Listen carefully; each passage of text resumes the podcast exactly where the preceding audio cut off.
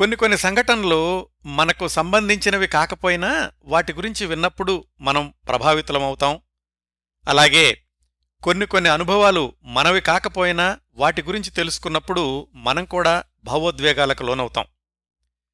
కొంతమంది వ్యక్తుల్ని మనం ఎప్పుడూ చూడకపోయినా వాళ్ళ గురించి చదివినప్పుడు లేదా విన్నప్పుడు జీవితకాలంలో ఒక్కసారైనా ఈ వ్యక్తిని కలుసుకునుంటే ఎంత బావుండేది అనిపిస్తుంది. అలాంటి సంఘటనల అలాంటి అనుభవాల సమాహారం ఎంజీఆర్ జీవితం. గత ఆరు నెలలుగా ఎంజీఆర్ గురించి సమాచారం సేకరించి విశ్లేషించి దానికి ఒక రూపం ఇచ్చి మీతో పంచుకునే ఈ ప్రక్రియలో చాలాసార్లు నాకు అనిపించిందండి. ఆ రోజుల్లో ఒక్కసారైనా ఎంజీఆర్ని కలుసుకుని ఉంటే ఎంత బావుండేది అని. పురచ్చి తలైవరని మక్కళ్ తెలగం అని ప్రజానటుడు ప్రజానాయకుడు అని మళ్ళీ మళ్ళీ చెప్పనవసరం లేదనుకుంటాను. గత ఆరు నెలలుగా అనేకసార్లు ఎంజీఆర్ని ఈ విశేషణాలతో సంబోధించాం. ఎంజి రామచంద్రన్ గారి సమగ్ర జీవిత చిత్రణ కార్యక్రమ పరంపరలో ఇది ఇరవై ఐదవ భాగం చిట్ట చివరి భాగం. గత ఇరవై నాలుగు భాగాల్లో ఎంజీఆర్ జీవితాన్ని వ్యక్తిగతంగానూ ఒక నటుడిగానూ ఒక రాజకీయ నాయకుడిగానూ కూడా అన్ని కోణాల్లో అనేక సంఘటనల సమాహారంగా తెలుసుకుంటూ ప్రయాణించాం. ఈ చిట్ట చివరి భాగంలో ఎంజీఆర్ నిర్యాణానంతరం ఆ నెల రోజుల్లో జరిగిన తమిళనాడు రాజకీయ పరిణామాల గురించి అలాగే ఎంజీఆర్ జీవితంలో తారసపడిన వ్యక్తుల్లో కొంతమంది జీవితాలు ఎంజీఆర్ నిష్క్రమణ తర్వాత ఎలా కొనసాగాయి అసలు ఎంజీఆర్ గారి గురించి ఇన్ని వారాలు ఎందుకు మాట్లాడుకున్నాం ఇవన్నీ తెలుసుకుందాం. పంతొమ్మిది వందల ఎనభై ఏడు డిసెంబర్ ఇరవై నాలుగు తెల్లవారుజామున ఎంజీఆర్ తుదిశ్వాస తీసుకున్నారు.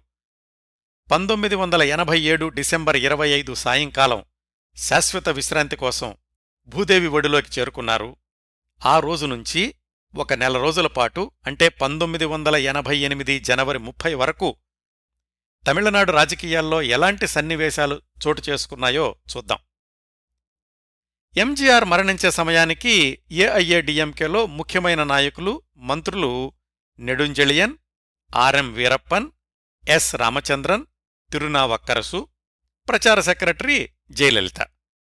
ఎంజీఆర్ భార్య జానకి ఏఐఏడిఎంకే ప్రారంభమైన కొత్తలో ఎంజీఆర్తో కలిసి రెండు మూడు బహిరంగ సభల్లో పాల్గొన్నారు కానీ ఆ తర్వాత ఆమెను క్రియాశీలక రాజకీయాలకు దూరంగానే ఉంచేశారు ఎంజీఆర్. ఎంజీఆర్ సరిగ్గా మాట్లాడలేక అనారోగ్యంతో పోరాడిన చివరి మూడు సంవత్సరాలు కూడా ఇంటికొచ్చినటువంటి మంత్రులతో మాట్లాడుతూ తెర వెనుక వ్యవహారాలేమైనా నడిపించారేమో కానీ బహిరంగ రాజకీయాల్లోకి ఎప్పుడూ రాలేదు జానకి గారు. జయలలితను ఎదగకుండా చేయడానికి వీరప్పన్తో కలిసి పథకాలు రచించడంలో మాత్రం జానకి గారిదే కీలకమైన పాత్ర అని జయలలిత చాలాసార్లు ఆరోపించారు. ఇంకా వీరప్పన్కి జయలలితకి చొక్కెదురు అన్న విషయం అందరికీ తెలిసిందే. ఈ నేపథ్యంలో ఎంజీఆర్ నిర్యాణ వార్త తెలియగానే నెడుంజెళియన్ని తాత్కాలిక ముఖ్యమంత్రిగా ప్రకటించారు గవర్నర్ ఎస్ఎల్ ఖురానా.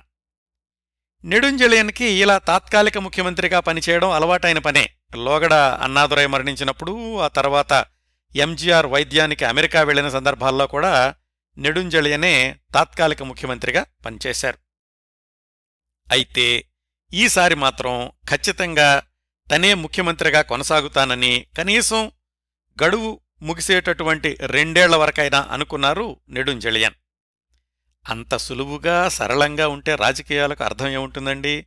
రాజకీయాలంటేనే ఎత్తులు పై ఎత్తులు. అప్పటికే ఎంజీఆర్ మంత్రివర్గంలోనూ ఏఐఏడిఎంకేలోనూ జయలలిత వర్గం ఒకటి ఉంది అని లోగడ తెలుసుకున్నాం కదా? పంతొమ్మిది వందల ఎనభై ఏడు డిసెంబర్ ఇరవై ఐదున ఎంజీఆర్ అంతిమ ఊరేగింపులో తీవ్రమైన అవమానాలను ఎదుర్కొని ఇంటికెళ్ళిపోయారు జయలలిత. ఆ మర్నాడు అంటే పంతొమ్మిది వందల ఎనభై ఏడు డిసెంబర్ ఇరవై ఆరున తనని పలకరించడానికి వచ్చినటువంటి పార్టీ కార్యకర్తలను ఉద్దేశించి తన పోయస్ గార్డెన్స్ భవనం బాల్కనీలో నిల్చుని ప్రసంగించారు జయలలిత.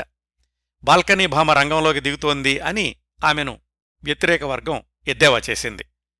ఇంకోవైపు ఆర్ఎం వీరప్పన్ ముఖ్యమంత్రి కావాలి అవుతారు అని ఒక ముప్పై మంది ఎమ్మెల్యేలు ప్రచారం మొదలుపెట్టారు. అదే రోజు అంటే డిసెంబర్ ఇరవై ఆరున మంత్రి ఎస్ రామచంద్రన్ జానకిని పలకరిద్దామని ఫోన్ చేశారు. ఏంటోనండి నన్నే ముఖ్యమంత్రిగా ఉండమని అందరూ అడుగుతున్నారు అంది జానకి. షాక్ తినడం ఎస్ రామచంద్రన్ వంతైంది. ఇదేం హఠాత్ పరిణామం? ఈవిడెవరడిగారు అనుకున్నాడు ఎస్ రామచంద్రన్ తనలో తానే. జానకి తన జ్యోతిష్యుడి ద్వారా వీరప్పన్కి కూడా కబురు పంపింది. ఇలా తెర వెనుక ఎవరి ప్రయత్నాలు వాళ్ళు చేస్తూ ఉండగా ఆ తర్వాత రెండు రోజులకి పంతొమ్మిది వందల ఎనభై ఏడు డిసెంబర్ ఇరవై ఎనిమిదిన నాదే అర్హత అని నెడుంజలియన్ విలేకరుల సమావేశం ఏర్పాటు చేసి ప్రకటించారు. ఎంజీఆర్కి వారసుడినవడానికి నాకే అర్హత ఉంది ఇంతకు ముందు నుంచి తాత్కాలిక ముఖ్యమంత్రిగా పనిచేసిన అనుభవం కూడా నాదే. ఎవరైనా పోటీకి వద్దామనుకుంటే నాకు వ్యతిరేకంగా పోటీ చేసినట్లవుతుంది అన్నారు నెడుంజలియన్. అలా అయితే పార్టీలో చీలికొస్తుంది. అలా జరగడం ఎంజీఆర్ ఉద్దేశం కాదు. అందువల్ల అందరూ నన్నే ఏకగ్రీవంగా ఎన్నుకుంటారన్న నమ్మకం నాకుంది అని కూడా అన్నారు నెడుంజలియన్. అయితే ఆయన అనుకున్నట్టుగా ఒకవైపు ఆర్ఎం వీరప్పన్ ఎత్తులు రెండోవైపు జయలలిత ఆకర్షణ వీటిని తట్టుకునే శక్తి నెడుంజలియన్కు లేదు. ఇంకోవైపు జయలలిత చకచక పావులు కదుపుతున్నారు. రోజురోజుకి ఆమె మద్దతుదారుల సంఖ్య పెరుగుతోంది. మర్నాడు పంతొమ్మిది వందల ఎనభై ఏడు డిసెంబర్ ఇరవై తొమ్మిది. జానకి వీరప్పన్లు రామవరం గార్డెన్స్లో పార్టీ ముఖ్యుల సమావేశాన్ని ఏర్పాటు చేసి అందరికీ కబురు పంపారు. నెడుంజెలియన్ ఎస్ రామచంద్రన్ తిరునావక్కరసు ఎస్ రాజారాం అరంగనాయకం వీళ్ళెవళ్ళు కూడా ఆ జానకి వీరప్పన్ల సమావేశానికి హాజరు కాలేదు. అటు జయలలిత ఇటు జానకి రెండు శిబిరాల్లో జరుగుతున్నటువంటి కోలాహలం చూసిన నెడుంజలియన్ వాళ్ళతో పోటీ పడలేను అనే నిశ్చయానికి వచ్చేశారు. మరి ఎటువైపు వెళ్ళాలి? వీరప్పన్ జానకిల వైపు వెళితే తను ముఖ్యమంత్రిగా కొనసాగే అవకాశాలు తక్కువగా ఉంటాయి. పోటీకి వీరప్పనున్నాడు బహుశా జానకి కూడా బరిలోకి దిగొచ్చు. జయలలిత వైపు వెళితే తను ముఖ్యమంత్రిగా కొనసాగే అవకాశాలు ఎక్కువగా ఉంటాయి. ఎందుకంటే జయలలిత ఎమ్మెల్యే కూడా కాదు. ఆమె దగ్గర చాలామంది ఎమ్మెల్యేలు ఉన్నారు కాబట్టి ఆ శిబిరమే క్షేమం అనుకున్నారు నెడుంజలియన్. పంతొమ్మిది వందల ఎనభై ఏడు డిసెంబర్ ముప్పై. జయలలిత రెండోసారి తన పోయస్ గార్డెన్స్ భవనం బాల్కనీలో నుంచి తన మద్దతుదారులను ఉద్దేశించి ప్రసంగించారు. మీలో చాలామంది నన్ను ముఖ్యమంత్రిగా ఉండమని అడుగుతున్నారు. నాకు పదవుల మీద సంపద మీద ఆసక్తి లేదు. మన నాయకుడు వదిలి వెళ్ళిన కార్యక్రమాలను విజయవంతంగా పూర్తి చేయడమే నా బాధ్యత అన్నారు తన ప్రసంగంలో జయలలిత.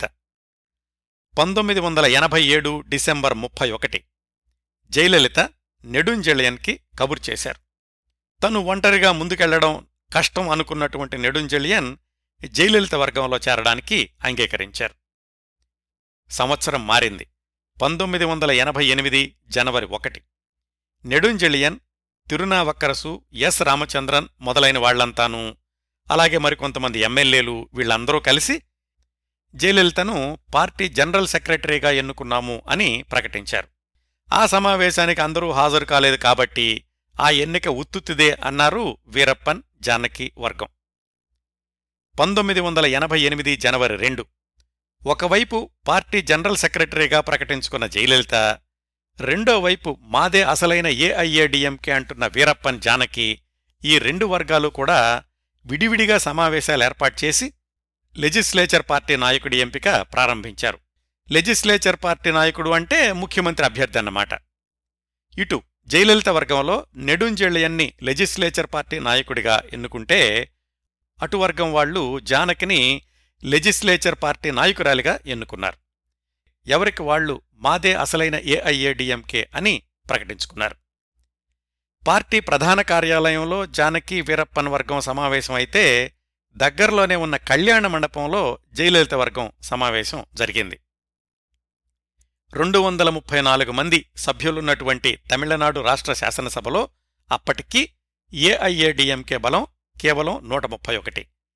జయలలిత సమావేశానికి డెబ్బై మంది ఎమ్మెల్యేలు ఆరుగురు మంత్రులు పన్నెండు మంది ఎంపీలు హాజరయ్యారు అని వాళ్ళు ప్రకటించుకున్నారు.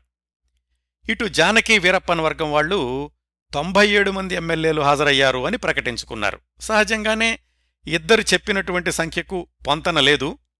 రెండు వర్గాల వాళ్ళు కూడా విడివిడిగా బస్సుల్లో రాజభవన్కు వెళ్ళి గవర్నర్ ఎదుట బలప్రదర్శన చేసి ఎవరికి వాళ్ళు మా నాయకుడికే ముఖ్యమంత్రి అవకాశం ఇవ్వమని అభ్యర్థించారు.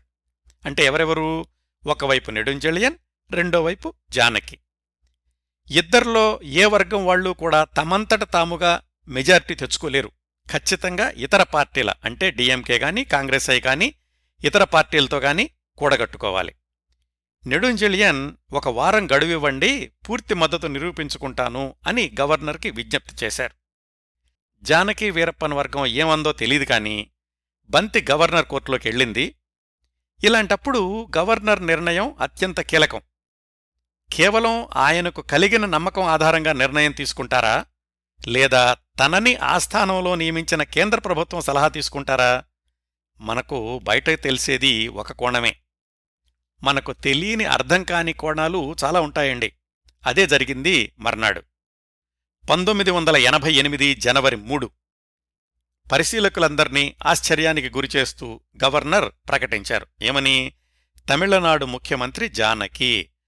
మంత్రివర్గం ఏర్పాటు చేయవలసిందిగా శ్రీమతి జానకి రామచంద్రన్కు ఆహ్వానం.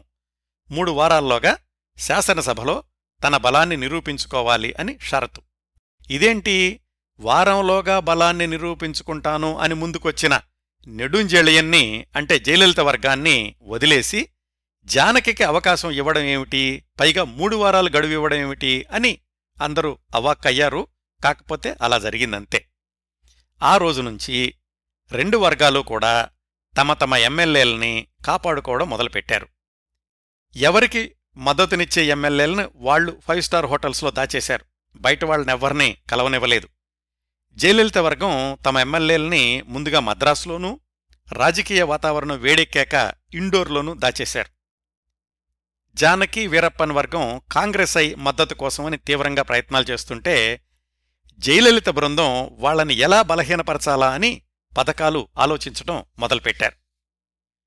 పంతొమ్మిది వందల ఎనభై ఎనిమిది జనవరి ఏడు జానకి రామచంద్రన్ ప్రమాణ స్వీకారం. తమిళనాడు ముఖ్యమంత్రిగా కీర్తిశేషులు ఎంజి రామచంద్రన్ భార్య శ్రీమతి జానకి రామచంద్రన్ ఈరోజు ఉదయం ప్రమాణ స్వీకారం చేశారు. శ్రీమతి రామచంద్రన్ చేత ఆమె ఏడుగురు మంత్రివర్గ సహచరుల చేత రాష్ట్ర గవర్నర్ శ్రీ ఎస్ఎల్ ఖురానా ప్రమాణ స్వీకారం చేయించారు. తాత్కాలిక ముఖ్యమంత్రి శ్రీ నెడుంజళయంతో సహా పాత మంత్రివర్గంలోని మిగిలిన ఆరుగురు సభ్యులు ఈ ప్రమాణ స్వీకారానికి హాజరు కాలేదు. ఎన్టీఆర్ అభినందన. తమిళనాడు ముఖ్యమంత్రిగా ప్రమాణ స్వీకారం చేసిన శ్రీమతి జానకి రామచంద్రన్ను ఆంధ్రప్రదేశ్ ముఖ్యమంత్రి ఎన్టీ రామారావు అభినందించారు.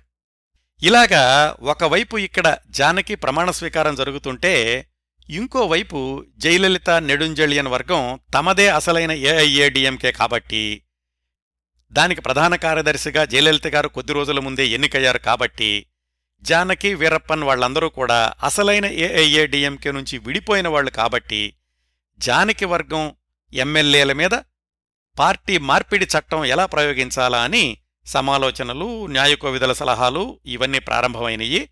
ఆ హడావిడిలో వాళ్ళు మునిగిపోయారు. జానకి ముఖ్యమంత్రిగా ప్రమాణ స్వీకారం చేశాక జరిగినటువంటి తొలి పత్రికా సమావేశంలో ఆమె సత్తా ఏమిటో బయటపడిపోయింది. చీఫ్ సెక్రటరీ నా తరఫున ప్రకటనలు చేస్తారు అనేసి కూర్చుండిపోయారు జానకి. ఎంజీఆర్కి అత్యంత ప్రీతిపాత్రమైన సంక్రాంతి పండుగ సందర్భంలో ముప్పై ఐదు కోట్లు ఖర్చు చేసి ప్రభుత్వ ఉద్యోగులందరికీ ఒక్కొక్కళ్ళకి మూడు వందల యాభై రూపాయలిస్తారు అని చీఫ్ సెక్రటరీ ప్రకటించారు. ఆ తర్వాత విలేకరులు ప్రశ్నలు అడుగుతాను అంటే నా తరఫున వీరప్పను బదులిస్తారు అంది జానకి. అందరికీ కూడా ఆమె సామర్థ్యం ఏమిటో అర్థమైపోయింది. ఇంకా మిగిలిన లక్ష్యం ఏమిటంటే శాసనసభలో జానకి తన బలాన్ని నిరూపించుకోవడం. పంతొమ్మిది వందల ఎనభై ఎనిమిది జనవరి పదకొండు జయలలిత జానకి ఇద్దరూ ఢిల్లీ వెళ్ళారు అఫ్కోర్స్ విడివిడిగానే అనుకోండి. ఇద్దరూ రాష్ట్రపతిని ఉపరాష్ట్రపతిని హోంమంత్రిని ఇతర కాంగ్రెస్ నాయకుల్ని కలుసుకున్నారు. కాంగ్రెస్ నాయకులందరూ ఒకటే మాట చెప్పారు. మీ రెండు వర్గాలు కలిసి ఉంటేనే మంచిది. కలిసి ఉంటే కలదు సుఖం జానకి జయలలితకు కాంగ్రెస్ కార్యదర్శి హితవు. పంతొమ్మిది వందల ఎనభై ఎనిమిది జనవరి పన్నెండు. మళ్ళీ రాజకీయం మద్రాసుకొచ్చింది. ఎవరి ఎమ్మెల్యేలను వాళ్ళు అత్యంత రహస్యంగా భద్రంగా కాపాడుకుంటున్నారు? పంతొమ్మిది వందల ఎనభై ఎనిమిది జనవరి పదమూడు. జయలలితపై లాఠీఛార్జీ అరెస్ట్. ఏమైందంటే ఆ రోజు పొద్దున్నే ఏఐఏడిఎంకే కార్యవర్గ సమావేశం ఉంది అని అందర్నీ కూడా ఏఐఏడిఎంకే ఆఫీస్కి రమ్మన్నారు జయలలిత. అయితే ఈ రెండు వర్గాల గొడవల వల్ల ఎంజీఆర్ దానంగా ఇచ్చినటువంటి ఏఐఏడిఎంకే ఆఫీసుని అంతకు కొద్ది రోజుల ముందు నుంచి తాళం వేసి ఉంచారు. ఇప్పుడు జయలలిత బృందం వచ్చి లోపలికి వెళతాము అంటే పోలీసులు అడ్డ చెప్పారు. కార్యకర్తలందరూ ధర్నా ప్రారంభించారు. ఆ సందర్భంగా జరిగిన లాఠీచార్జీలో జయలలితకు దెబ్బలు తగిలాయి. పంతొమ్మిది వందల ఎనభై ఎనిమిది జనవరి ఇరవై ఐదు జానకి ముఖ్యమంత్రిగా ప్రమాణ స్వీకారం చేశాక మొట్టమొదటిసారిగా శాసనసభ సమావేశమైంది. జయలలిత వర్గం కొత్త ఎత్తు గవర్నర్ ప్రసంగం పూర్తి విశ్వాస తీర్మానం ఇరవై ఎనిమిదికి వాయిదా. శాసనసభలో గవర్నర్ జానకి ప్రభుత్వం చేపడుతున్న కార్యక్రమాల గురించి ప్రసంగించడాన్ని జయలలిత వర్గం డిఎంకే వాళ్ళు కూడా తప్పుపట్టారు. ఎందుకంటే జానకి ఇంకా తన బలాన్ని నిరూపించుకోలేదు. ఆ ప్రక్రియ పూర్తి కాకుండానే మా ప్రభుత్వం మా ప్రభుత్వం అంటూ ప్రసంగం చేయడం ఏమిటి అని వీరప్పన్ జానకి వర్గం తప్ప మిగతా వాళ్ళందరూ కూడా సభ నుంచి వాకౌట్ చేశారు. అసలు నెడుంజెళియన్ని ఆయనతో ఉన్న వాళ్ళందర్నీ కూడా అసెంబ్లీ నుంచి బహిష్కరించాలి అన్నారు speaker Paul Hector Pandian P H Pandian. పంతొమ్మిది వందల ఎనభై ఎనిమిది జనవరి ఇరవై ఆరు. భారత రిపబ్లిక్ దినోత్సవం ఎంజీఆర్కి భారతరత్న ఇస్తున్నట్లుగా రాష్ట్రపతి భవన్ నుంచి ప్రకటన వెలువడింది. భారతరత్న అవార్డు దక్కినటువంటి తొలి ప్రాంతీయ పార్టీకి చెందిన ముఖ్యమంత్రిగా ఎంజీఆర్ రికార్డు నెలకొల్పారు. మద్రాసులో రాజకీయ వాతావరణం రోజురోజుకి వేడెక్కుతోంది. జానకి వర్గం బల నిరూపణకు మరొక్క రెండు రోజులు మాత్రమే ఉంది. నీకు రాజకీయాలెందుకమ్మా? ఇంట్లో కూర్చుని రామకోట రాసుకోక అని జానకిని జయలలిత ఎద్దేవా చేసింది. పంతొమ్మిది వందల ఎనభై ఎనిమిది జనవరి ఇరవై ఏడు రేపు అసెంబ్లీలో జానకి వర్గం బలాన్ని నిరూపించుకోవాలి. ఈరోజు అంటే జనవరి ఇరవై ఏడున ఢిల్లీలో జరిగిన పరిణామాలు రేపటి తమిళనాడు అసెంబ్లీని ప్రభావితం చేస్తాయి. అవేంటో తెలుసుకోవడానికి మనం ఢిల్లీ వెళ్ళాలి. జానకి వర్గాన్ని నిలబెట్టడానికైనా కూలగొట్టడానికైనా కీలకమైన శక్తి ఉన్నటువంటి పార్టీ ఆ సమయానికి కాంగ్రెస్ ఒక్కటే. ఎందుకంటే అసెంబ్లీలో డిఎంకే ఎలాగూ జానకికి మద్దతునివ్వదు జానకి జయలలితల తగాదాలో జానకి ఓడిపోతే తమకి అవకాశం వస్తుంది అని డిఎంకే చూస్తోంది. ఆ నేపథ్యంలో జానకి కాంగ్రెస్ ఐ మద్దతు అత్యంత కీలకం. ఇప్పుడు కింగ్ మేకర్ రాజీవ్ గాంధీ. అంతవరకు ఎంజీఆర్తో ఉన్నటువంటి అనుబంధం ఎల్టీటీఈ విషయంలో తనకు మద్దతునిచ్చిన విధానం వీటన్నింటి దృష్ట్యా జానకి వర్గాన్ని బలపరచాలి అని రాజీవ్ గాంధీ నిర్ణయం తీసుకున్నారు. ఎందుకంటే జానకి ఓడిపోతే డిఎంకే అధికారంలోకి వస్తే తనకు కావలసిన మద్దతు ఉండదు. అందుకనే జానకినే ముఖ్యమంత్రిగా నిలబెట్టాలి అని కాంగ్రెస్ అయి తీర్మానించి ఇరవై ఏడవ తేదీ మధ్యాహ్నం హోమ్ మినిస్టర్ బోటా మద్రాసు వెళ్ళి తమ సభ్యులంతా జానకికే ఓటు వేసేలాగా చూడమని రాజీవ్ గాంధీ పంపించారు. బోటాసింగ్ ఎయిర్పోర్టుకి చేరుకోగానే పోలీస్ వైర్లెస్ సెట్లో రాజీవ్ గాంధీ నుంచి ఫోన్. మీరు మద్రాసు వెళ్ళొద్దు వెనక్కొచ్చేయండి అని. బూటాసింగ్ వెనక్కి వచ్చేశారు రాజీవ్ గాంధీ చెప్పారు ఇప్పుడే నాకు నిఘా వర్గాల నుంచి వార్తలందాయి. మనం వాళ్ళని బలపరచాలి అని చూస్తుంటే వాళ్ళు అంటే జానకి వీరప్పన్ మన కాంగ్రెస్ ఐ ఎమ్మెల్యేల్ని కొనెయ్యాలి అని ప్రయత్నాలు చేస్తున్నారట మీరు నిర్ధారించండి అని. బోటాసింగ్ జానక్కి ఫోన్ చేశారు ఏం జరుగుతోందమ్మా అని. జానకి వివరించాలని ప్రయత్నించారు కానీ బోటాసింగ్కి ఆమె మాటల మీద నమ్మకం కలగలేదు. రాజీవ్ గాంధీకి చెప్పారాయన రాజీవ్ గాంధీ ఓకే మనం జానకి వ్యతిరేకంగా ఓటు చేయాలి. మన వాళ్ళందరికీ విప్ జారీ చేయండి. పరిశ్రమల సహాయ మంత్రి అరుణాచలంని వెంటనే మద్రాసు పంపండి అన్నారు. అప్పటికీ జనవరి ఇరవై ఏడు అర్ధరాత్రి అయ్యింది. ప్రత్యేక విమానంలో ఢిల్లీ నుంచి అరుణాచలం మద్రాసు చేరుకున్నారు. ఇంకోవైపు నుంచి పాండిచ్చేరి ముఖ్యమంత్రి ఫరూక్ కూడా వచ్చారు. వాళ్ళిద్దరూ మద్రాసు చేరుకునేసరికి ఇరవై ఎనిమిదవ తేదీ తెల్లవారుజాము అయ్యింది. పంతొమ్మిది వందల ఎనభై ఎనిమిది జనవరి ఇరవై ఎనిమిది. జానకి వర్గం భవిష్యత్తు తేలిపోయే రోజు. అప్పటికే కాంగ్రెసే తనకు వ్యతిరేకంగా ఓటు చెయ్యబోతున్నారు అనే వార్త వీరప్పన్ జానకి వర్గానికి తెలిసిపోయింది. ఇంకా ఎలా సమీకరణాలు మార్చాలా ఎవరెవరిని లాక్కోగలమా అని వీరప్పన్ చేసిన ఫోన్ చేయకుండా చేస్తున్నారు. ఉదయం తొమ్మిది గంటలు. కాంగ్రెస్ పరిశీలకులు తమ ఎమ్మెల్యేలందర్నీ సమావేశపరిచి ఎట్టి పరిస్థితుల్లోనూ మీరందరూ జానకికి వ్యతిరేకంగా ఓటు వెయ్యాలి ఇది మన నాయకుడు రాజీవ్ గాంధీ ఆజ్ఞ అని చెప్పారు. అందరూ విన్నట్లే ఉన్నారు కాని వాళ్ళల్లో శివాజీ గణేశన్ వర్గానికి చెందిన ఐదుగురు ఎమ్మెల్యేలు మాత్రం ఈ ఆజ్ఞ నచ్చలేదన్నారు. అదేంటి నిన్నటి వరకునేమో జానకికి అనుకూలంగా ఓటు వేయమన్నారు ఇప్పుడు వ్యతిరేకం అంటున్నారు అని వాళ్ళు విసుక్కున్నారు. విప్ని ధిక్కరించి ఆ ఐదుగురు కాంగ్రెస్ ఎమ్మెల్యేలు స్పీకర్ పాండ్యన్కి ఫోన్ చేసి చెప్పారు. శాసనసభా సభ్యత్వానికి మేము రాజీనామా చేస్తున్నాము అని. ఇదంతా కూడా పంతొమ్మిది వందల ఎనభై ఎనిమిది జనవరి ఇరవై ఎనిమిదిన జరుగుతున్నటువంటి సన్నివేశం.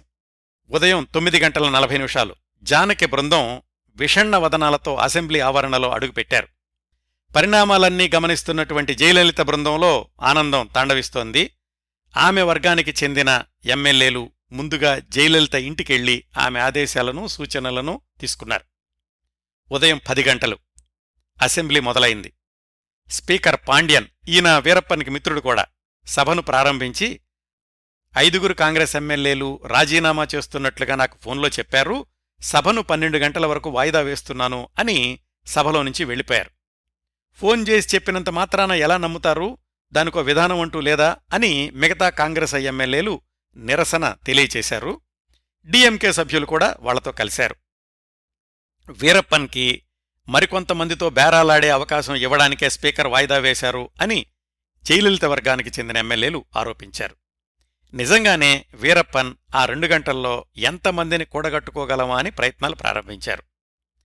జయలలిత వర్గం జానకికి వ్యతిరేకంగా ప్రచారం ప్రారంభించి దయచేసి మీరంతా మా వర్గంలోకి రండి పురచ్చితలైవర్ స్థాపించిన పార్టీని మనం రక్షించుకోవాలి అని విజ్ఞప్తులు చేశారు. మధ్యాహ్నం పన్నెండు గంటలైంది. శాసనసభ రెండోసారి ప్రారంభమైంది.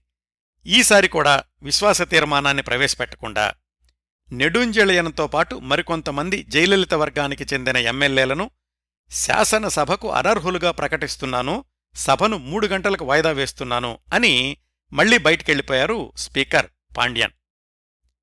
జయలలిత వర్గానికి చెందిన ఎమ్మెల్యేలకి అలాగే డిఎంకే ఎమ్మెల్యేలకి కూడా సహనం చచ్చిపోయింది. వాళ్ళంతా కలిసి కాంగ్రెస్ సభ్యుడు శివరామన్ని స్పీకర్గా ఎన్నుకుంటున్నాము అని ప్రకటించారు. అసలు స్పీకర్ పాండ్యన్ లేని సమయంలో ఈ కొత్త స్పీకర్ శివరామన్ స్పీకర్ కుర్చీలో కూర్చుని వీరప్పన్ బృందాన్ని అనర్హులుగా ప్రకటిస్తూ తీర్మానం చేశారు. సాయంకాలం మూడు గంటలయింది. అసలు స్పీకర్ పాండ్యన్ లోపలికొచ్చి తన కుర్చీలో కూర్చున్న శివరామన్ను పక్కకు లాగేసి తన కుర్చీలో కూర్చున్నారు. నువ్వు పాత స్పీకర్వయ్యా నేను కొత్త స్పీకర్ను ఇప్పుడే ఎన్నికయ్యాను అని శివరామన్ పాండ్యన్ని కుర్చీలో నుంచి లాగబోయారు. పాండ్యన్ కదల్లేదు. శివరామన్ వెళ్ళి ఆయనొళ్ళో కూర్చున్నారు.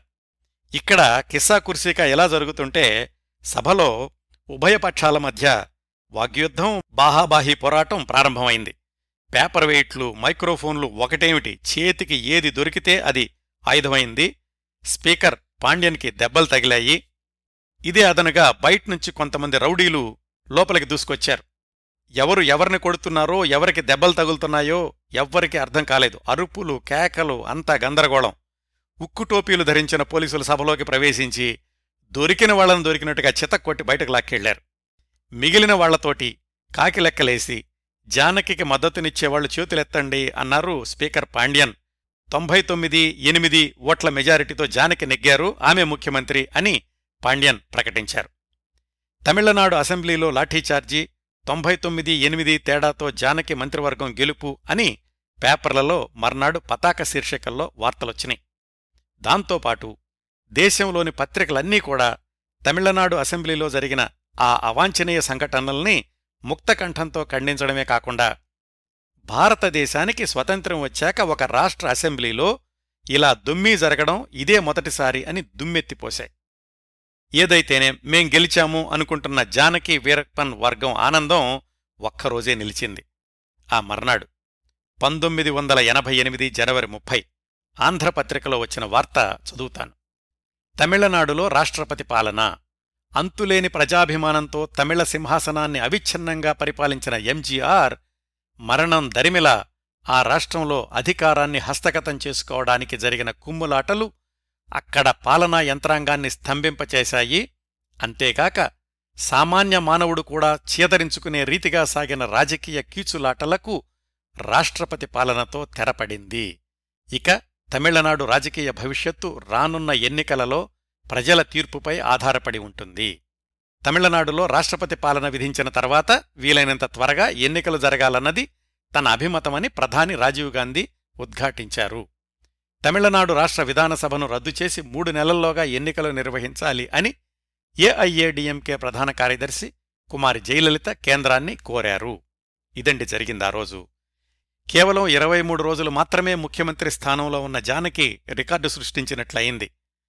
ఒక సినిమా నటి రాష్ట్రానికి ముఖ్యమంత్రి కావడం ఒక రికార్డైతే అతి తక్కువ కాలం కొన్ని రోజులు మాత్రమే ఆ పదవిలో ఉండడం అది కూడా జానకి సొంతం చేసుకున్న రికార్డే అయ్యింది. ఇదండి ఎంతో పటిష్టంగా ఎంజీఆర్ పదిహేను సంవత్సరాలుగా కాపాడుకుంటూ వచ్చిన ఏఐఏడిఎంకే పార్టీ పది సంవత్సరాలుగా కాపాడుకుంటూ వచ్చిన ప్రభుత్వం ఒక్క నెలలోనే కుప్పకూలిన వైనం. ఎంజీఆర్ తన పార్టీలో ఎలాంటి కుమ్ములాటలు ఉండకూడదు అనుకున్నారో అవన్నీ కూడా ఆ నెల రోజుల్లో సంభవించాయి. ఆనాటి ఏఐఏడిఎంకే పార్టీ విశేషాలు ఇంతటితో ఆపేస్తాను. ఇప్పుడు ఎంజీఆర్తో కలిసి నడిచిన కొంతమంది ప్రముఖుల రాజకీయ వ్యక్తిగత జీవితాలు ఆ తర్వాత రోజుల్లో ఎలా కొనసాగాయో తెలుసుకుందాం. ముందుగా ఎంజీఆర్ సతీమణి విఎన్ జానకి. పంతొమ్మిది వందల ఎనభై ఎనిమిది జనవరి ముప్పై నుంచి తమిళనాడులో రాష్ట్రపతి పాలన కొనసాగింది. మళ్ళీ ఎన్నికలు ఎప్పుడొస్తాయా అని అన్ని రాజకీయ పార్టీలు కూడా ఎదురుచూడడం మొదలుపెట్టాయి. జానకి జయలలితల ఆధ్వర్యంలోని రెండు ఏఐఏడిఎంకే వర్గాలు కూడా అలాగే కొనసాగాయి. పంతొమ్మిది వందల ఎనభై తొమ్మిది జనవరిలో జరిగినటువంటి ఎన్నికల్లో ఈ రెండు ఏఐఏడిఎంకే వర్గాలు కూడా ఘోరంగా దెబ్బతిన్నాయి.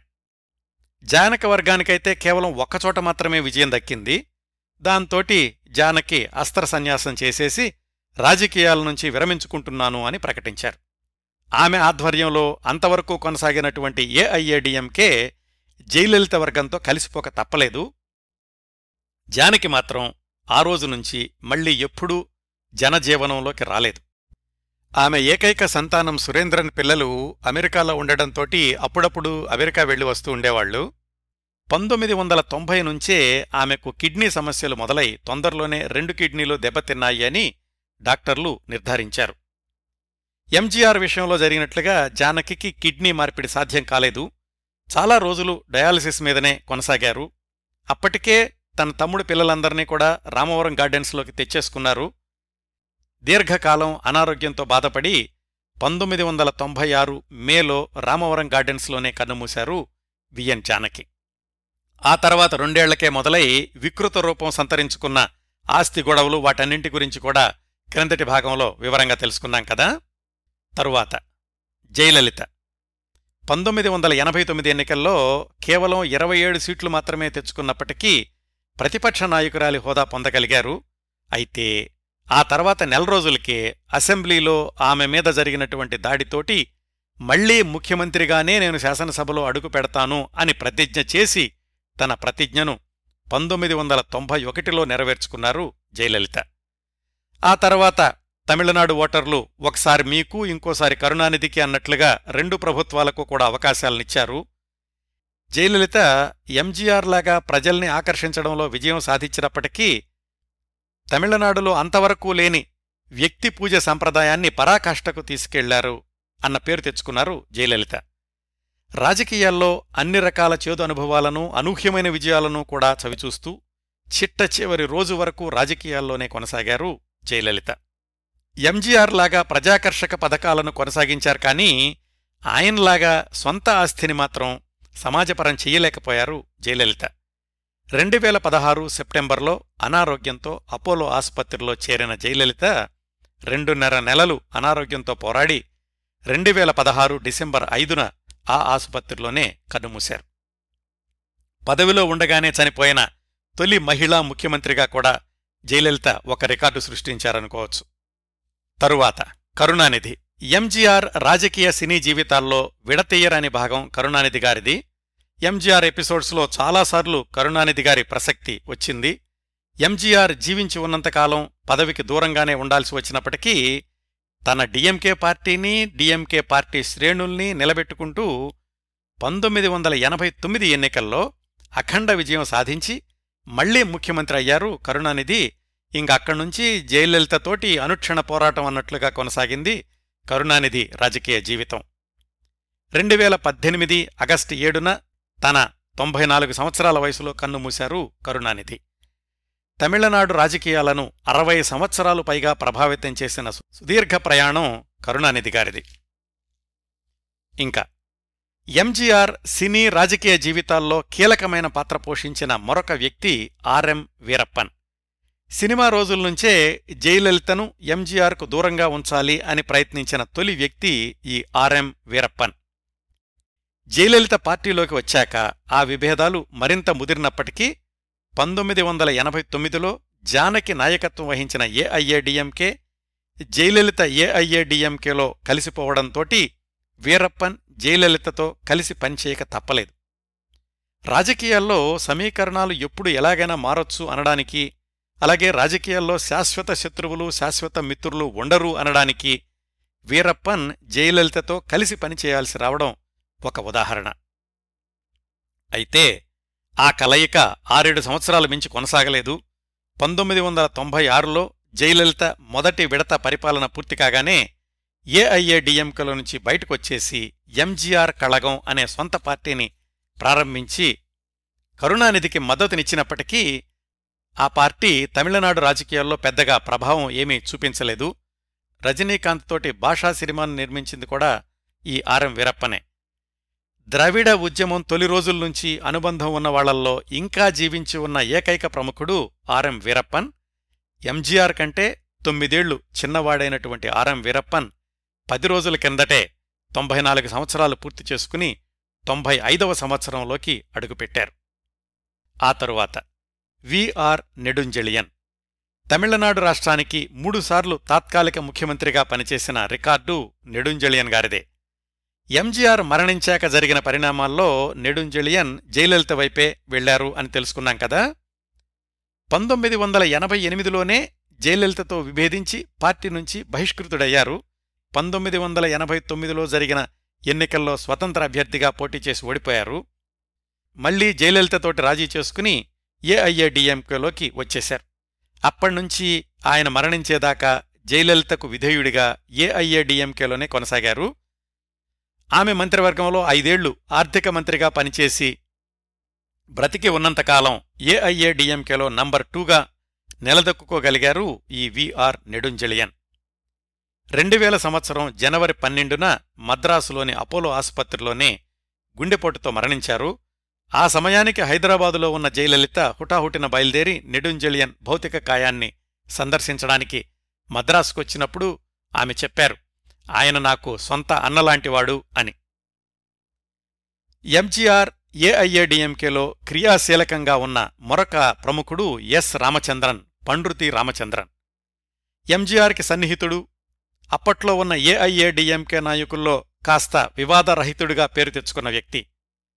ఎంజీఆర్ జీవిత ఘట్టాల్లో కూడా చాలాసార్లు ఈ రామచంద్రన్ గారి ప్రసక్తి వచ్చింది. ఎంజీఆర్ మొట్టమొదటిసారి అమెరికాలో కిడ్నీ మార్పిడి చేయించుకుని వెనక్కొచ్చాక చాలా రోజులు జయలలితకు ఇంటర్వ్యూ ఇవ్వకపోతే ఆమె రాసిన ఉత్తరాన్ని ఎంజీఆర్కు అందచేసి చాలా నెలల తర్వాత వాళ్ళిద్దరి మధ్య సమావేశం జరగడంలో కీలకమైన పాత్ర పోషించింది ఈ పండ్రుతి రామచంద్రన్ గారే.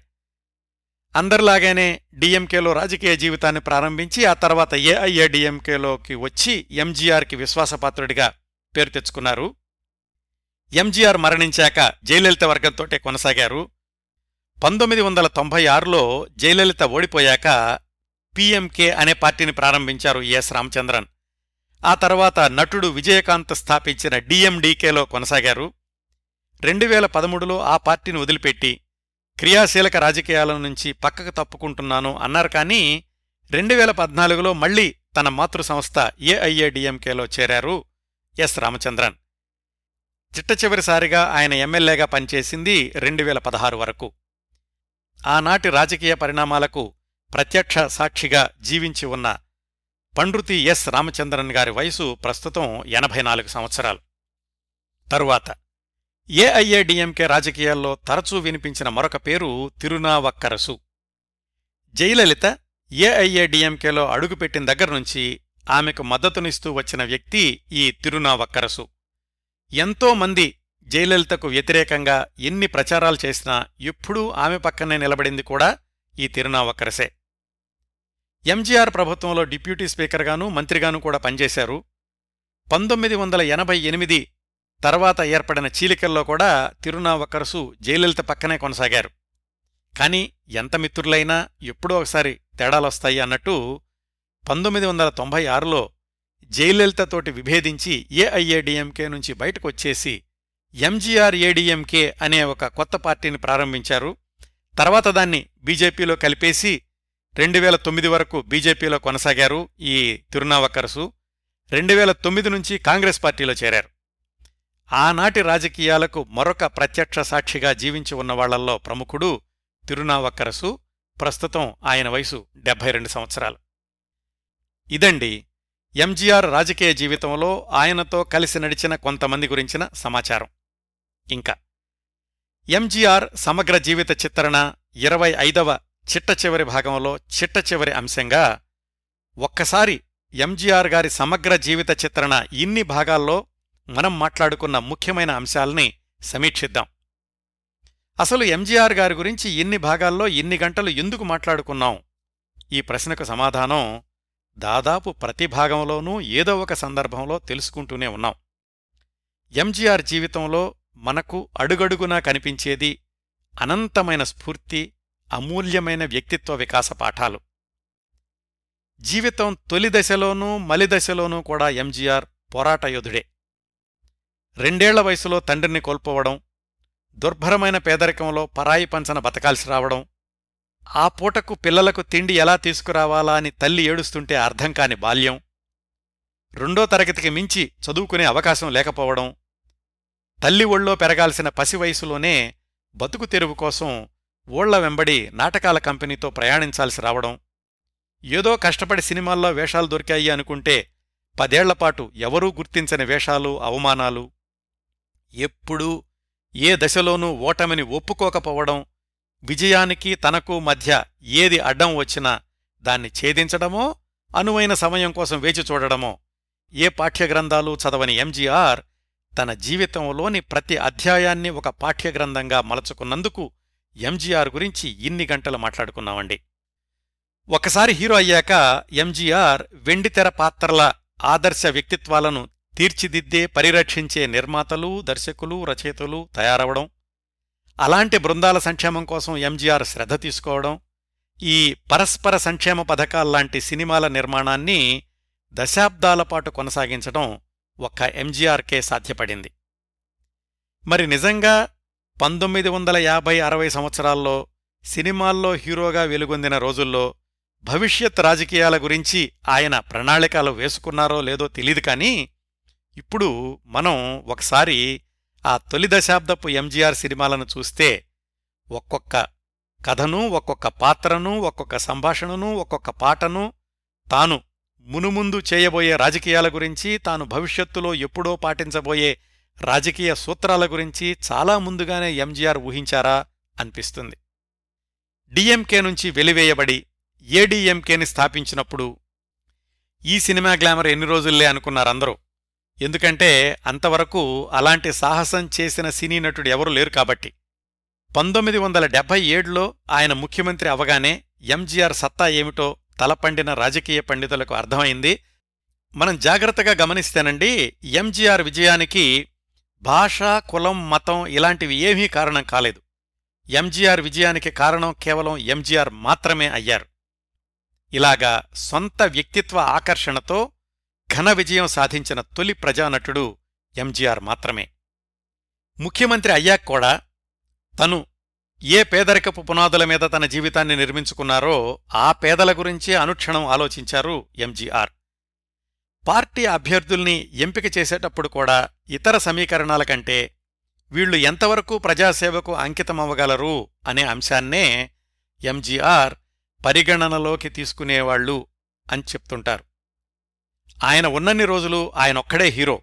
అందరూ minus MGR is equal to zero అన్నట్లు పదేళ్ళపాటు తమిళనాడు ముఖ్యమంత్రిగా కొనసాగారు ఎంజీఆర్. ఆయన అమలుపరిచిన ప్రజా సంక్షేమ పథకాల వల్లనే లక్షలాది మంది పేద ప్రజలకు ఆనాడే కాదు ఈనాడు కూడా దైవాంశ సంభూతుడయ్యారు ఎంజీఆర్. రాష్ట్ర ప్రభుత్వ పాలనలో ఉచిత పథకాలు అనే ప్రయోగానికి పెద్దపీట వేసింది మొట్టమొదటిసారిగా ఎంజీఆర్. ఆ తర్వాత మిగతా పార్టీలు మిగతా రాష్ట్రాలు ఆయన బాటను అనుసరించాయి. అయితే ఇక్కడ మనం ఒక విషయం ఒప్పుకోవాలండి. ఎంజీఆర్ పరిపాలనలో మూడు బై నాలుగో వంతు బడ్జెట్టు కేవలం ఈ సంక్షేమ పథకాలకు ఉచిత పథకాలకే సరిపోయేది. దీనివల్ల తమిళనాడులో పారిశ్రామిక అభివృద్ధి అలాగే మౌలిక సౌకర్యాల అభివృద్ధి కుంటుపడింది అనే విశ్లేషణలో వాస్తవం లేదు అనలేమండి. అలాగే ఎంజీఆర్ పరిపాలనా విధానంలో కూడా అందరి సలహాలు తీసుకోవడానికి అంతగా ప్రాధాన్యతనిచ్చేవాళ్ళు కాదు అని కూడా ఆనాటి వార్తాపత్రికల కథనాలు. తమిళనాడు రాష్ట్రం అంటే ఎంజీఆర్ ఎంజీఆర్ అంటే తమిళనాడు రాష్ట్రం. రాష్ట్ర ప్రభుత్వం అంటే ఎంజీఆర్ ఎంజీఆర్ అంటే రాష్ట్ర ప్రభుత్వం అన్నట్లుగా ఎంజీఆర్ పాలన కొనసాగింది అని కూడా కొన్ని విమర్శలొచ్చినాయి పంతొమ్మిది వందల నలభై ఏడు పంతొమ్మిది వందల డెబ్భై ఏడు మధ్యలో తమిళనాడు రాష్ట్రం నుంచి ఒక్క ఐఏఎస్ ఆఫీసర్ రాజీనామా చేసి వెళ్ళిపోతే ఎంజీఆర్ పాలనలో ఇరవై మంది ఐఏఎస్లు రాజీనామా చేశారు అని ఒక అధ్యయనంలో తేలింది. కారణం వాళ్ళ మీద ఎంజీఆర్ విధించినటువంటి ఆంక్షలు. ఇవన్నీ కూడా పరిపాలనా విభాగంలో జరిగే పరిణామాలు సామాన్య ప్రజలకు ఇవన్నీ తెలియవు తెలియాల్సిన అవసరం కూడా లేదు. అందుకే ఎంజీఆర్ పథకాల వల్ల లబ్ధి పొందిన వాళ్ళందరికీ కూడా ఎంజీఆర్ దేవుడుగానే మిగిలిపోయారు. పంతొమ్మిది వందల ఎనభై ఏడులో ఏఐఏడిఎంకే పదేళ్ళు పూర్తి చేసుకున్న సందర్భంలో నెడుంజెలియన్ ఒక నివేదిక విడుదల చేశారు. దాని ప్రకారం ఎంజీఆర్ పరిపాలనలో ఉన్న ఆ పదేళ్ళల్లో చిన్న తరహా పరిశ్రమలు పంతొమ్మిది వందల డెబ్భై ఏడులో పద్దెనిమిది వేలుంటే పంతొమ్మిది వందల ఎనభై ఏడులో అవి ముప్పై రెండు వేల స్థాయికి చేరాయి. అలాగే భారీ తరహా పరిశ్రమలు కూడా ఎనిమిది వేల నుంచి పదమూడు వేల స్థాయికి పెరిగాయి. విద్యుత్ ఉత్పత్తి రెండు వందల ముప్పై రెండు కోట్ల మెగావాట్ల నుంచి ఆరు వందల పదమూడు కోట్ల మెగావాట్లకు పెరిగింది. తమిళనాడులో తలసరి ఆదాయం పంతొమ్మిది వందల డెబ్బై ఏడులో తొమ్మిది వందల నలభై నాలుగు రూపాయలుంటే పంతొమ్మిది వందల ఎనభై ఏడుకి రెండు వేల నాలుగు వందల మూడు రూపాయలకు పెరిగింది. ఇలాగా చాలా రంగాల్లో అభివృద్ధి జరిగినప్పటికీ సంక్షేమ పథకాలకే అధిక బడ్జెట్ ఖర్చవడంతో ప్రతిపక్షాలకు ఎంజీఆర్ను విమర్శించడానికి చాలా ఆయుధాలు దొరికినట్లుగా అయ్యింది. ఎంజీఆర్ పాలనలో మనకు కనిపించే మరొక ముఖ్యమైన అంశం కేంద్రంతో ఆయన ఎల్లవేళలా పాటించినటువంటి సయోధ్య సూత్రం. కేంద్రంలో ఉన్నది ఇందిరాగాంధీ అయినా జనతా ప్రభుత్వం అయినా రాజీవ్ గాంధీ అయినా ఒక్కొక్కసారి వాళ్ళకు కాస్త తలవంచాల్సొచ్చినా రాష్ట్ర ప్రయోజనాలకే పెద్దపీట వేసి ఢిల్లీతో సత్సంబంధాలనే కొనసాగించారు ఎంజీఆర్. ఎల్టీటీఈ విషయంలో కూడా చిట్ట చివరి వరకు శ్రీలంకలోని తమిళుల సంక్షేమమే ప్రధాన ఆశయంగా ఎంజీఆర్ ఎల్టీటీఈకి మద్దతునిచ్చారు. అవసరమైనప్పుడు సొంత నిధులు కోట్లాది రూపాయలు వాళ్ళకు విరాళంగా కూడా పంపించారు. ఎల్టీటీఈ ప్రభాకరన్ని మిత్రుడిగానే ఆదరించినప్పటికీ చివర్లో ఆయన్ను మందలించడానికి కూడా వెనకాడలేదు. ఎంజీఆర్ రాజకీయ జీవితంలో మనం గమనించాల్సిన మరొక గొప్ప విషయం పార్టీలోని అంతర్గత విభేదాలను అత్యంత సమర్థవంతంగా అదుపులో పెట్టగలగడం జయలలితను పార్టీలోకి ఆహ్వానించి ప్రచార సెక్రటరీ పదవి ఇచ్చినప్పటికి కూడా తాను ఉన్నన్ని రోజులు ఆమెను ఎక్కడ ఉంచాలో అక్కడే ఉంచడం. ఇటు భార్య జానకిని కానీ అటు అన్నయ్య చక్రపాణి వాళ్ళ పిల్లల్ని కానీ ఎప్పుడూ కూడా తన రాజకీయ జీవితంలోకి రానివ్వకపోవడం ఇవన్నీ కూడా ఎంజీఆర్ ప్రత్యేకతను నిలబెట్టిన అంశాలే. ఆయన్ను మత్సలేని నాయకుడిగా తలెత్తుకునేలాగా చేసినటువంటి అంశాలే. ఎంజీఆర్ జీవితంలో మరొక స్ఫూర్తిదాయకమైన అంశం తీవ్రమైన అనారోగ్య సమస్యల్ని ఆయన తన విజయపథానికి అడ్డం రాకుండా చూసుకోవడం. ఎంఆర్ రాధా చేతిలో కాల్పులకు గురై మృత్యువు అంచుల వరకు వెళ్ళి సొంత గొంతు కాస్త దెబ్బతిన్నప్పటికీ అలాగే మరొక పదేళ్ళపాటు హీరోగా విజయకేతనం ఎగరేయడం ఎంజీఆర్కే సాధ్యపడింది. చివరి మూడు సంవత్సరాలు మాట సరిగ్గా రాకపోయినా ఏ దశలోనూ వెనకడుగు వేయకుండా పరిపాలనను కొనసాగించడం సమస్యల పరిష్కారంలో ఎక్కడా సామర్థ్యం తగ్గకుండా చూసుకోవడం ఇవన్నీ కూడా ఎంజీఆర్లోని ప్రత్యేక లక్షణాలే. చిట్ట చివరి రోజు వరకు ప్రజాజీవితంలోనే జీవించిన అచ్చమైన పురచ్చి తలైవర్ మక్కళ్ తిలగం ఎంజి రామచంద్రన్. భారతదేశంలోని ఏ సినీ నటుడికి ఏ రాజకీయ నాయకుడికి లేనన్ని ప్రత్యేకతలు ఎంజీఆర్ గారి సొంతం. ఒక నటుడికి ఒక రాజకీయ నాయకుడికి ప్రత్యేకంగా ఒక గ్రంథాలయం ఉండడం గురించి ఎప్పుడైనా విన్నామండి ఎంజీఆర్ విషయంలోనే అది సాధ్యపడింది. తమిళనాడులోని ధర్మపురిలో ఎంజీఆర్ పేరు మీద ఒక లైబ్రరీ ఉండడం కాదు. ఎంజీఆర్ గారి గురించే ఒక లైబ్రరీ ఉంది. మల్లిగా ప్రభాకరన్ అనే అభిమాని ఆ గ్రంథాలయాన్ని స్థాపించి నిర్వహిస్తున్నారు. అందులో కేవలం ఎంజీఆర్కి సంబంధించిన పుస్తకాలు పత్రికల్లో వార్తలు ఆయన ఉపన్యాసాల క్యాసెట్లు ఆయనకు సంబంధించిన ఫోటోలు ఎంజీఆర్ ఎంజీఆర్ జస్ట్ ఎంజీఆర్ ఆ లైబ్రరీ అంతా ఎంజీఆర్ మాత్రమే. రెండు వేల ఎనిమిదికి ఆ లైబ్రరీలో కేవలం ఎంజీఆర్ గారి గురించిన పుస్తకాలు రెండు వేలు పైగా ఉన్నాయి. ఈ మల్లిగా ప్రభాకరన్ అనే ఆయన తన పదిహేను సంవత్సరాల వయసు నుంచే ఎంజీఆర్కి సంబంధించిన సమాచారం అంతా సేకరిస్తూ వచ్చారు. ఎంజీఆర్ గురించి అత్యంత అరుదైన సమాచారాన్ని కూడా ఆయన సేకరించి భద్రపరిచారు. ఆయనతో మాట్లాడితే ఎంజీఆర్ పుస్తకాలు ఎంజీఆర్ వార్తలు అనరండి మా దేవుడి పుస్తకాలు మా దేవుడి వార్తలు అంటారు. ఇప్పటికి కూడా ఆ ఎంజీఆర్ గ్రంథాలయం కొనసాగుతోందని ఈ పదమూడు సంవత్సరాల్లో మరిన్ని పుస్తకాలు ఎంజీఆర్ విశేషాలు అందులో చేరి ఉంటాయని అనుకుంటున్నాను. ఇంకా తమిళ నేలపై ఒక్కడు తమిళ పేద ప్రజల గుండెల్లో ఒకే ఒక్కడు అని పదే పదే చెప్పాను కదా దానికి ఇంకొక ఉదాహరణ. ఈరోజు కూడా ఎంజీఆర్ మరణించిన రోజున ఆయన సంవత్సరీకాన్ని తమిళనాడులోని అనేక మంది పేద ప్రజలు సొంత కుటుంబ పెద్దకు జరిపినట్లుగా జరుపుకుంటున్నారండి. ఆ రోజు ఎంజీఆర్ జ్ఞాపకార్థం మిగతా కార్యక్రమాలన్నీ చేసి ఆయనకు ఇష్టమైన పాయసం చేసి పది మందికి పంచిపెట్టుకుంటున్నారు. ఇంత స్వచ్ఛమైన ప్రజాభిమానాన్ని పొందిన నటుడు నాయకుడు ఎక్కడా కనిపించరు అనడంలో అతిశయోక్తి లేదనుకుంటాను. ఎంజీఆర్ సమగ్ర జీవిత చిత్రణ కార్యక్రమం ముగింపుకు వస్తోందండి. పాతిక వారాల క్రిందట ఈ కార్యక్రమాన్ని ప్రారంభించినప్పుడు ఇన్ని వారాలు వస్తుందని ఇన్ని వారాలు చెయ్యాలని ప్రణాళిక అస్సలు లేదండి. ఎంజీఆర్ జీవితాన్ని శోధించిన కొద్దీ సమాచారం బయటపడింది సమాచారం లభ్యమైన కొద్దీ మరింత పరిశోధించాలనిపించింది. ఈ ఆరు నెలలు ఎంజీఆర్తో కలిసి ప్రయాణించిన అనుభూతిని శ్రోతలకు అందించగలిగాననుకుంటున్నాను. ఎంజీఆర్ గురించి ఆనాటి ప్రముఖుడు ఒక ఆయన అన్నారు ఇలాంటి వ్యక్తి ఏ వెయ్యేళ్ళకో ఒకళ్ళు పుడతారు అని. మనక్కూడా ఇంత సుదీర్ఘమైన కార్యక్రమం చేసే అవకాశం ఎప్పుడో వస్తుంది. ఇదిగో ఇలా ఎంజీఆర్ లాంటి విశిష్ట వ్యక్తులు తారసపడినప్పుడు. ఈ కార్యక్రమాన్ని ముగించబోయే ముందు ఒక సంఘటన చెప్తానండి. ఎంజీఆర్ నటించిన మొట్టమొదటి చిత్రం సతీ లీలావతి పంతొమ్మిది వందల ముప్పై ఆరులో విడుదలయింది అనుకున్నాం కదా. ఎంజీఆర్ నటించిన రెండవ సినిమా ఇరు సహోదరగళ్ అది కూడా పంతొమ్మిది వందల ముప్పై ఆరులోనే విడుదలయింది ఆ ఇరు సహోదరగళ్ సినిమాలో ఎంజీఆర్ మళ్ళీ మామూలుగానే అతి చిన్న పాత్ర. దాంట్లో హీరోగా వేసింది కేపీ కేశవన్ అనే నటుడు. ఆయన్ని ఆ రోజుల్లో టైగర్ ఆఫ్ ఇండియన్ స్టేజ్ అని కూడా అంటుండేవాళ్ళు చిన్న వేషం వేసినప్పటికీ ఎంజీఆర్కి హీరో అయినటువంటి కేపీ కేశవన్కి మంచి స్నేహం ఉండేది. ఈ ఇరు సహోదరగళ్ సినిమాని మద్రాసులో న్యూ ఎలిఫెన్స్టన్ థియేటర్లో చూద్దాము అని వాళ్ళిద్దరూ వెళ్ళారు సినిమా నడుస్తోంది. ఇంటర్వెల్లో ప్రేక్షకులందరూ హీరో కేశవన్ని చూశారు. ఉత్సాహంతో గంతులు వేయడం మొదలుపెట్టారు. ఆ సినిమా పూర్తి కాకుండానే బయటికెళ్ళిపోదాము అని కేశవన్ ఈ చిన్న నటుడైనటువంటి ఎంజీఆర్ని తీసుకుని బయటకొచ్చారు.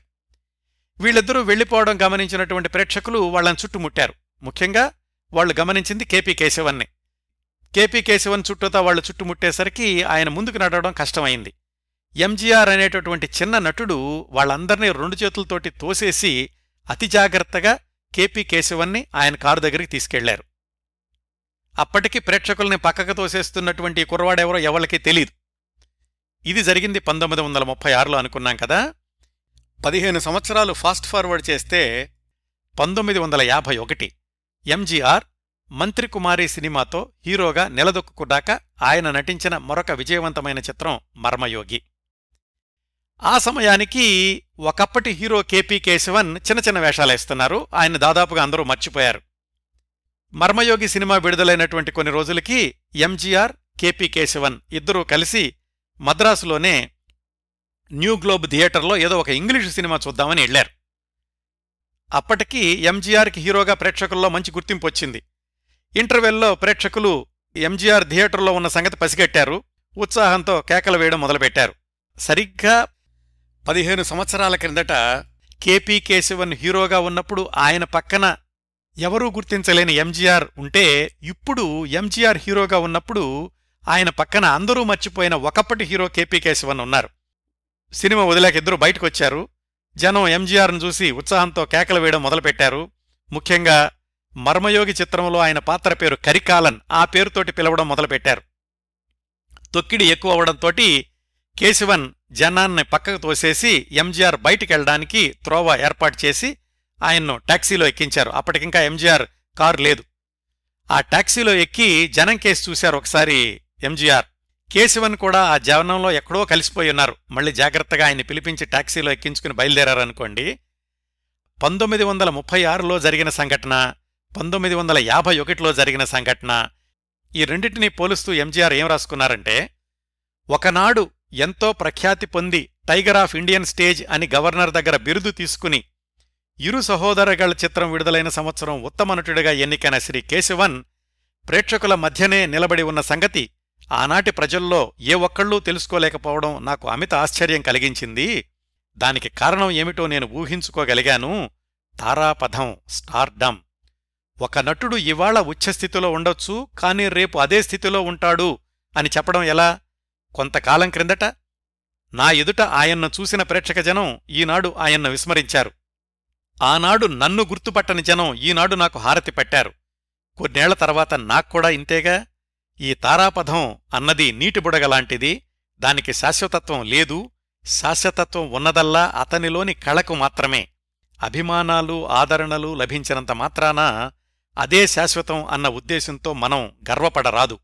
అలాగే ఏదో ప్రజాభిమానం చూరగొన్నంత మాత్రాన ఆ నటుడు అతను తన వృత్తిలో విజయాన్ని సాధించాడని చెప్పడానికి వీల్లేదు. ప్రజలు చూపించిన ఆదరణను చూసి మోసపోయి తను ఉచ్ఛస్థితికి వచ్చాననుకుని భ్రమపడి తన లక్ష్యాన్ని మర్చిపోవడం ఏ కళాకారుడూ చేయదగిన పని కాదు అన్న పాఠాన్ని నేర్చుకున్నాను నేను ఆ సమయంలో టాక్సీలో ఇంటికి వెళ్తూ. ఇదండి. ఇది ఎంజీఆర్ పంతొమ్మిది వందల అరవై తొమ్మిదిలో విజయ్ చిత్ర పత్రికలో వ్రాసినటువంటి వ్యాసం. ఈ వ్యాసం వ్రాసే సమయానికి MGR super star. Tamil cinema పరిశ్రమను శాసించే స్థాయిలో ఉన్నారు. అయినా కాని స్టార్డమ్ శాశ్వతం కాదు అనుకోవడం ఆయనలోని వినయానికి నిరాడంబరతకు నిలువెత్తు నిదర్శనం. తారాపదం నీటి బుడగలాంటిది అనే వాక్యం చాలామంది విషయంలో నిజమేమో కాని ఎంజీఆర్ విషయంలో మాత్రం ఆయన చేరుకున్న తారాపదం శాశ్వతం శాశ్వతం శాశ్వతం. అప్పటికీ ఇప్పటికీ ఎప్పటికీ ఒక్కడే పురచ్చి తలైవర్ ఒక్కడే మక్కళ్ తిలగం ఒక్కడే ఎంజీఆర్ జయహో ఎంజీఆర్. ఇన్ని వారాలుగా ప్రతి భాగాన్ని ప్రత్యేక భాగంగా తీర్చిదిద్దడానికి నా సాయిశక్తుల ప్రయత్నించానండి. ఈ చిట్ట చివరి భాగంలో కూడా ప్రత్యేకత ఏమిటంటే ఎంజీఆర్ గారి కుటుంబ సభ్యులు పంపించిన వీడియో సందేశాలు. ముందుగా ఎంజీఆర్ గారి అన్నయ్య చక్రపాణి గారి ఎనిమిదవ సంతానం రాజేంద్రన్ గారు పంపించిన వీడియో సందేశం. A very pleasant namaskaram to my Telugu brethren in the US. Firstly, on behalf of the MGC family, I would like to thank Mr. Kiran Prabha for hosting this session in honor of our uncle and also for reaching out to me to speak in this forum. I have done multiple interviews about Purashi Talevar, and one would think I would have exhausted my stories by now. But the surprising part is that I always got get overwhelmed with the number of stories I would like to share and the chaos it will lead me toward. Personally, for me, it's a privilege to be born in this family, and I'm thankful every day for the love we have all received from people across states, countries. To date, I am in awe of the impact one man, MGR Achecha, as we fondly call him at home, has had on so many people. To give you a perspective about the legend, I need to give you a little background to my. I'm MGR's nephew, my childhood. Born in 1952, I am the eighth chance, eighth child rather. That is, totally we are 10, seven sons and three daughters. And we were born to Mr. M.G. Chakrapani, MGR's elder brother. My immediate younger brother and I were the first generation in our family to be provided convent education. Checha was keen to ensure that we learned to speak fluent English and also be taught discipline from a young age. I grew up in a joint family where we had the advantage of being raised by the family. Chacha was a stickler for self discipline. He was particular about rules on an everyday basis. Get up by 6 a.m., roll up the mats and blankets,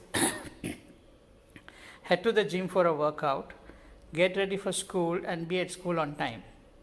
He used to drop and pick us up from school to ensure that we were never late.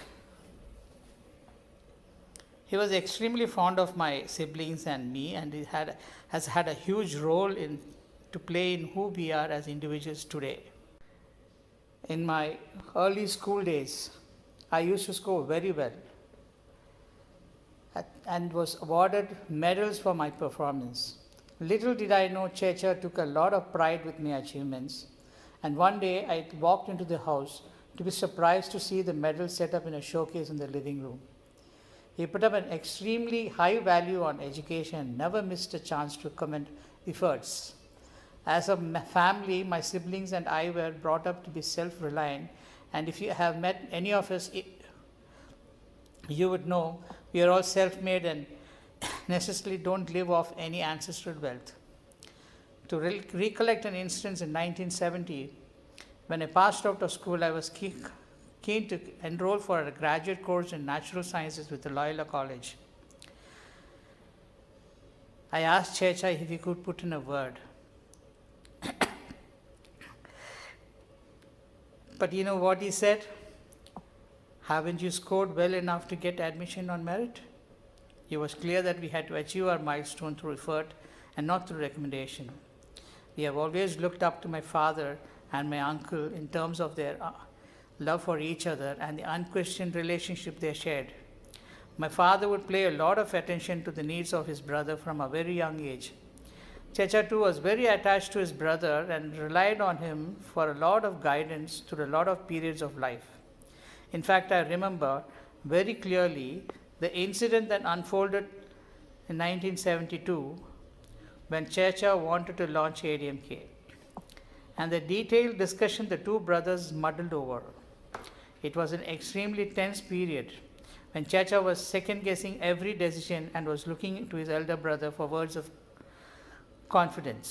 எத்- நீ எடுத்து செய் எனக்கு உண்மையில நம்பிக்கை இருக்குது this is what my father use to tell my uncle you do whatever you want I have confidence in me This was a repeated statement from my father on a regular basis.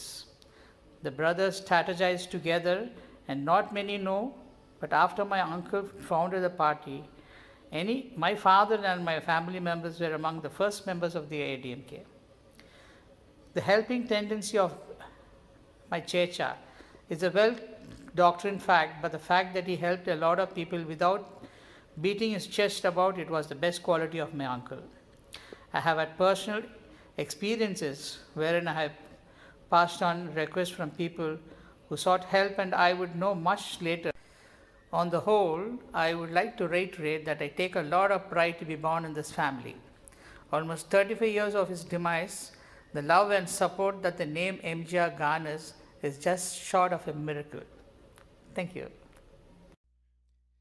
ధన్యవాదాలు రాజేంద్రన్ గారు మీ బాబాయి గారి విలువైన జ్ఞాపకాలను మాతో పంచుకున్నందుకు తరువాత ఎంజీఆర్ గారి అన్నయ్య చక్రపాణి గారి తొమ్మిదవ సంతానం బాలు గారి భార్య శ్రీమతి పాలగుమ్మి సీత గారు పంపించిన వీడియో సందేశం అందరికీ నమస్కారం అండి కిరణ్ ప్రభ గారు మాట్లాడమనేసరికి నాకేం మాట్లాడాలో ముందర అర్థం కాలేదు.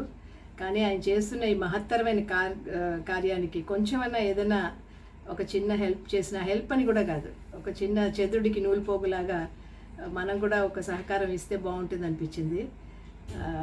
ఇది నేను ఎంజి చక్రపాణి గారి ఆరో కోడల్ని యాక్చువల్లీ ఏడుగురు మగపిల్లలు ఆయనకి ముగ్గురు ఆడపిల్లలు. అందులో మా మా హస్బెండ్ ఏమో తొమ్మిది అనమాట పది మందిలో తొమ్మిది అనమాట ఆయన అయితే ఆ నా పెళ్ళయి ఆ ఇంటికి వెళ్ళేసరికి పెద్ద ఉమ్మడి కుటుంబం అనమాట మాది. చాలా పెద్ద ఉమ్మడి కుటుంబం. దాదాపు ఇంట్లో ఒక ముప్పై మంది ఉండేవారు. మాదేమో చిన్న కుటుంబం నుంచి నేను పెద్ద కుటుంబంలోకి వెళ్ళేసరికి చాలా విషయాలు ఒక కల్చర్ షాక్ లాగా అనిపించింది అనమాట చాలా విషయాలు పద్ధతులు భాష అన్నీ వేరువేరుగా ఉండేది. కానీ చాలా తొందరగా నేను విడిపోయాను ఆ ఫ్యామిలీలోనే యాక్చువల్లీ ఎంజిఆర్ గారి గురించి ఇది ఈ వీడియో అంతా కాబట్టి ఒక చిన్న రెండు సంఘటనలు చెప్తాను. ఒకటి ఏంటంటే నా పెళ్ళి ముందర మా నాన్నగారు అమ్మ వెళ్ళ వెళ్ళారనమాట రామావరం తోటంకి వెళ్ళారు. ఆయన్ని పెళ్ళికి పిలవడానికి బట్టలు అవి తీసుకెళ్ళారు. పట్టు బట్టలు తీసుకెళ్ళారు ఆవిడకి జానకి గారికి పట్టు చీర ఎంజిఆర్ గారికి ఏమో పట్టు పంచాను అది తీసుకెళ్ళారు. ఆయనేమో ఆవిడ తీసుకున్నారు బట్టలు కానీ ఆయనేమో నేను తీసుకోను అన్నారు. ఏమనుకోవద్దు నేను ఎవరి దగ్గర బట్టలు తీసుకోవడం బట్టలు కాదు ఏది తీసుకోవడం మానేశాను.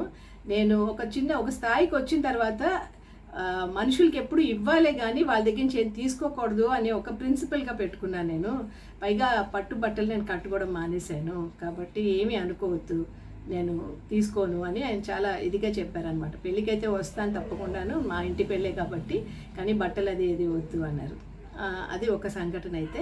రెండో సంఘటన ఆయనకి ఆడపిల్ల చాలా బాగా మంచిగా తయారైతే చాలా ఇష్టం అనమాట ఆడపిల్లలు మంచి పట్టు చీరలు కట్టుకుని పెద్ద పెద్ద జరి అంచులతోటి ఆ తర్వాత నిండా తల్లిండా పువ్వులు చేతి నిండా గాజులు నగలు ఇలా అంతా పెట్టుకుంటే చాలా ఇష్టం అనమాట ఆయనకి. అలా తయారైతే యాక్చువల్లీ. సో ఆయన ఇంటికి వచ్చినప్పుడల్లా మా మామగారు అత్తగారు ఏమో అందరూ చక్కగా చీరలు కట్టుకుని చక్కగా తయారవ్వండి. ఆయనకి చాలా ఇష్టం అనేవారు. అందుకని ఎప్పుడు వచ్చినా భోజనానికి వచ్చిన ఆయన ఎప్పుడు వచ్చినా సరే మేందరం అలాగా చక్కగా తయారై ఒక పండగ పండగలా ఉండేదన్నమాట. ఆయన ఇంటికి వస్తేనే ఒక పండగ మాకు. అలా ఉండేదన్నమాట. సో చాలా సింపుల్గా ఉండేవారు కొన్ని విషయాల్లో అయితే. ఎప్పుడు కూడా వాళ్ళు ఇద్దరు అన్నదమ్ములు పాత విషయాలు ఏవి మర్చిపోలేదు. అందుకే అంత గ్రౌండెడ్గా ఉన్నారు ఇద్దరు కూడాను. అండ్ ఇద్దరి మధ్యన ఆప్యాయత అయితే చాలా చాలా క్లోజ్గా ఉండేవారు. చాలా విషయాల్లో. అంటే చిన్నప్పటి నుంచి చాలా కలిసి కష్టాలు పడి పెరిగిన వాళ్ళు కదా.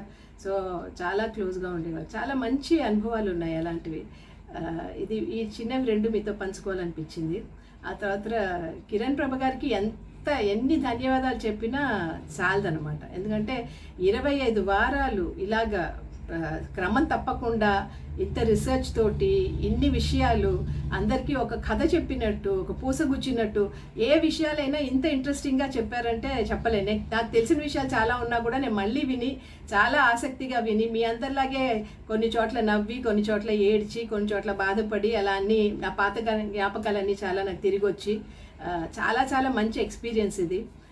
ఆయనకి వన్స్ అగైన్ చాలా thanks Kiran Prabhu garu for this wonderful journey మీతో కలిసి ఈ ఆరు నెలలు ప్రయాణించినందుకు. And keep doing your good work your wonderful work all the best sir God bless you thank you ధన్యవాదాలు సీత గారు.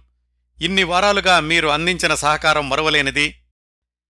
ఎంజీఆర్ మరదూరు గోపాల మీనన్ రామచంద్రన్ సమగ్ర జీవిత చిత్రణ ఇరవై ఐదవ భాగాన్ని చిట్ట చివరి భాగాన్ని ఇంతటితో ముగిస్తున్నానండి. ఈ కార్యక్రమాన్ని ఆదరించి అభిమానిస్తున్న శ్రోతలందరకు హృదయపూర్వకంగా కృతజ్ఞతలు తెలియచేస్తున్నాను. వచ్చేవారం మరొక మంచి కార్యక్రమంతో కలుసుకుందాం. అంతవరకు నవ్వుతూ ఉండండి. మీ నవ్వులు పది మందికి పంచండి. మీ దగ్గర ప్రస్తుతానికి సెలవు తీసుకుంటోంది మీ కిరణ్ ప్రభ.